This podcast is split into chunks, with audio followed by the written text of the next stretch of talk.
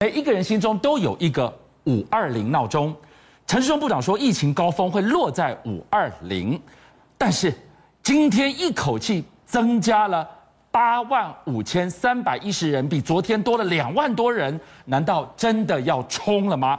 但我们更关注的是两件事。今天开始，六十五岁以上民众快筛阳视讯判定就能拿药。那原本那些体弱不能来排 PCR 的长者，会不会因为方便视讯就拿到药，能筛出更多的确诊黑数？第二，如果确诊给药，那你药够不够呢？居然还有六十万人份的缺口，该怎么办？金亮哥还有报新闻的所有观众朋友，疫情正在走哈，大家我们一起走。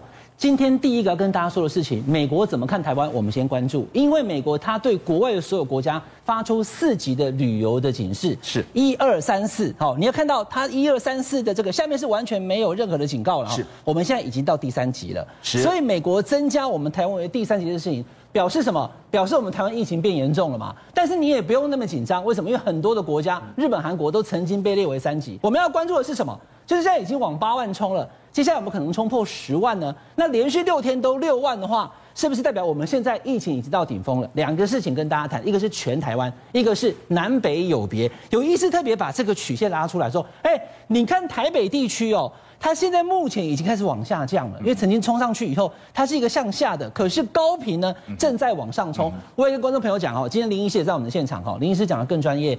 我看到南台湾目前的情况跟北台湾不能比，他们还没有真的大流行，所以南台湾要特别注意哦。那陈时中部长讲说，是不是一天六万就是已经到顶峰了？今天就已经八万啊，甚至可能以后还会到十万啊？要看我们的 PCR，又或者是快筛两条线算不算确诊？如果是的话，一天破十万，真的不会让大家太意外。那现在大家在讲疫情正在走，药品必须有，所以我们现在 Paxlovid 这种口服药物其实是第一线的。如果你不行到医院去的话，才用瑞德西韦，那我们有多少呢？存量是六十万，但以我们目前可能确诊人数来讲，或许要到一百二十万才够，所以必须要请我们的政府单位赶快去把这个药品买到。好，我要帮我们画了几个重点呢，我们把它浓缩成三个问题，一个一个来问一下林氏璧医师。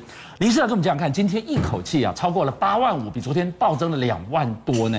那是不是就像是部长说的，五二零一天一天靠近了，我们开始要冲了，要迈向了高峰期？你怎么解这一盘？俊相，你先看一下我们这个图右边呐、啊，就是我们每天完成的 PCR 检测量。对，浅蓝色的这条线。对，我们看浅蓝的，因为深色是七日平均了。是。那就一直上升了哈。对。那可是你看这七日，其实它大概就是在九万到十万中间。是。然后有一个很低的七万，是特别低的那天假日效应啊，那个我们就姑且不论。对。它大概就是九万到十万之间。然后你再往前七天看，其实在六万跟七万之间。嗯哼。那所以它其实就是这两周大概就是卡在某一个数字。对。你再看左边，左边是我们的阳性率啊。你看浅色，我们这一个礼拜大概就是七成，七成的阳性率。所以你看哦。九万乘以七成，大概就是六万三，所以我们这个礼拜就卡在六万三。我觉得这是 PCR 的量能的问题。是。那可是今天不太一样了哈，今天刚刚出来的数字已经冲到八万去了哈。那昨天的总通报确诊数是十一万，我我还不是很确定这个十一万里面是 PCR 整个量能，还是俊相也知道今天其实有一个新制，对，六十五岁以上。他其实可以快筛阳，直接确诊，直接给药喽。所以那个数字就会灌进来这里吗？我觉得有可能。可是我们可更在意的是接下来我要问的两个问题。你刚刚提到了六十五岁以上快筛阳判定可以给我就给药的这件事情，很多老人家有肠道疾病的，他比较弱，他没有办法出来排队。那现在我我只要就对着镜头跟医师讲几句话，判定有我就可以拿药，他会愿意出来？会不会因为这样筛出更多的？确诊黑数，我们现在台面上那个每天六万，过去一周的那个确诊数字，其实真的不重要，因为如同我刚刚跟大家讲的，这个礼拜你看你 PCR 量能没有起来嘛，所以你大概就卡在六万。可是很多人以为，哎，我们是不是到顶了？然后准备下来了。像刚刚前面我看说北部是不是往下降了？我跟你讲，绝对不是这样的，因为散在外面没有被诊断、没有被确诊的人一定更多。所以现在的重点其实是我们要盯着中重症看，中重症跟死亡其实陆续出来了哈。到上礼拜五，其实已经一百五十六例死亡，那其中一百五十个都是五十岁以上的老人家，这些要及时给药的人，那我们要及时把他的死亡压下来。那个台面上的数字真的不重要，因为大家都看到了嘛，九十九点七五都是轻症或无症状，那些多少？你们就当。好的黑数吧，把自己照顾好，不要再去传染人。就算外面有一些散在外面的，懒得去诊断，他又没有保险，他他就觉得我就过去了就算了。对，因为因为你真的要去做 PCR 排队那么久，谁有那么多时间哦？是，他觉得我就吃吃药就好了。这个这样的黑数，我觉得，然后他也不会去传给别人哦。他知道这个得病之后前五天传染力最强，他就不去传给别人。我觉得这样很好。我要进一步带我们来看到是。中国在例行所谓的清零风控，自己的经济的 GDP 呢受到很大的冲击，不止害到自己，也害到了别人。观众朋友，现在你正在看五七报新闻的同时，你知不知道世界上有一个国家到今天到这个时候，他们已经没有一滴油可以用了？对，你讲到这个，我就很担心我们斯里兰卡的观众朋友是不是今天就看不到我们报新闻哈？斯里兰卡怎么回事了？没电。没钱，没有尿素。等一下，我跟你讲斯里兰卡。先讲上海，观众朋友知道上海已经封控超过五十天，怎么办呢？十六区社会面清零，社会面清零，但是路上依旧孤零零，没有人。好多的上海民众讲说：“是啦，放我出来了。”可是我去外面看呢，没有人。那哪里有人呢？往虹桥车站的路上有人，一路上都是人啊！你看，他是开车拍，耶，他不是走路拍，耶，刚刚这样子已经差不多二十二十秒了，对不对？还在拍。还有人为什么？因为长长的人龙都在虹桥车站外面等，准备搭车逃离上海。观众朋友，这些人是走路去的，因为呢，很多线的高铁没开。可是我十六区当中呢，已经社会面清零，我基本上可以解封了。解封了，我就能出门了。出门第一件事情呢，就是拿了行李，我要逃离上海，我要走了。可是问题是买不到车票。不管是一般的这个火车票，或者是这个快铁、高铁都不行，那怎么办呢？有人开始卖黄牛票了。所以中国大陆上海政府你要去注意啊！一张加价五百块人民币一样，全部卖光，是卖光了没有办法啊！我全家上上老的老小的小，还有我的行李都拖出来怎么办？我就在睡在路边吧。我今天买不到票，我明天跟你再买，后天再买，我就要撑到有票再走。这是上海的情况。可是呢，上海已经这样了，昆山也受影响。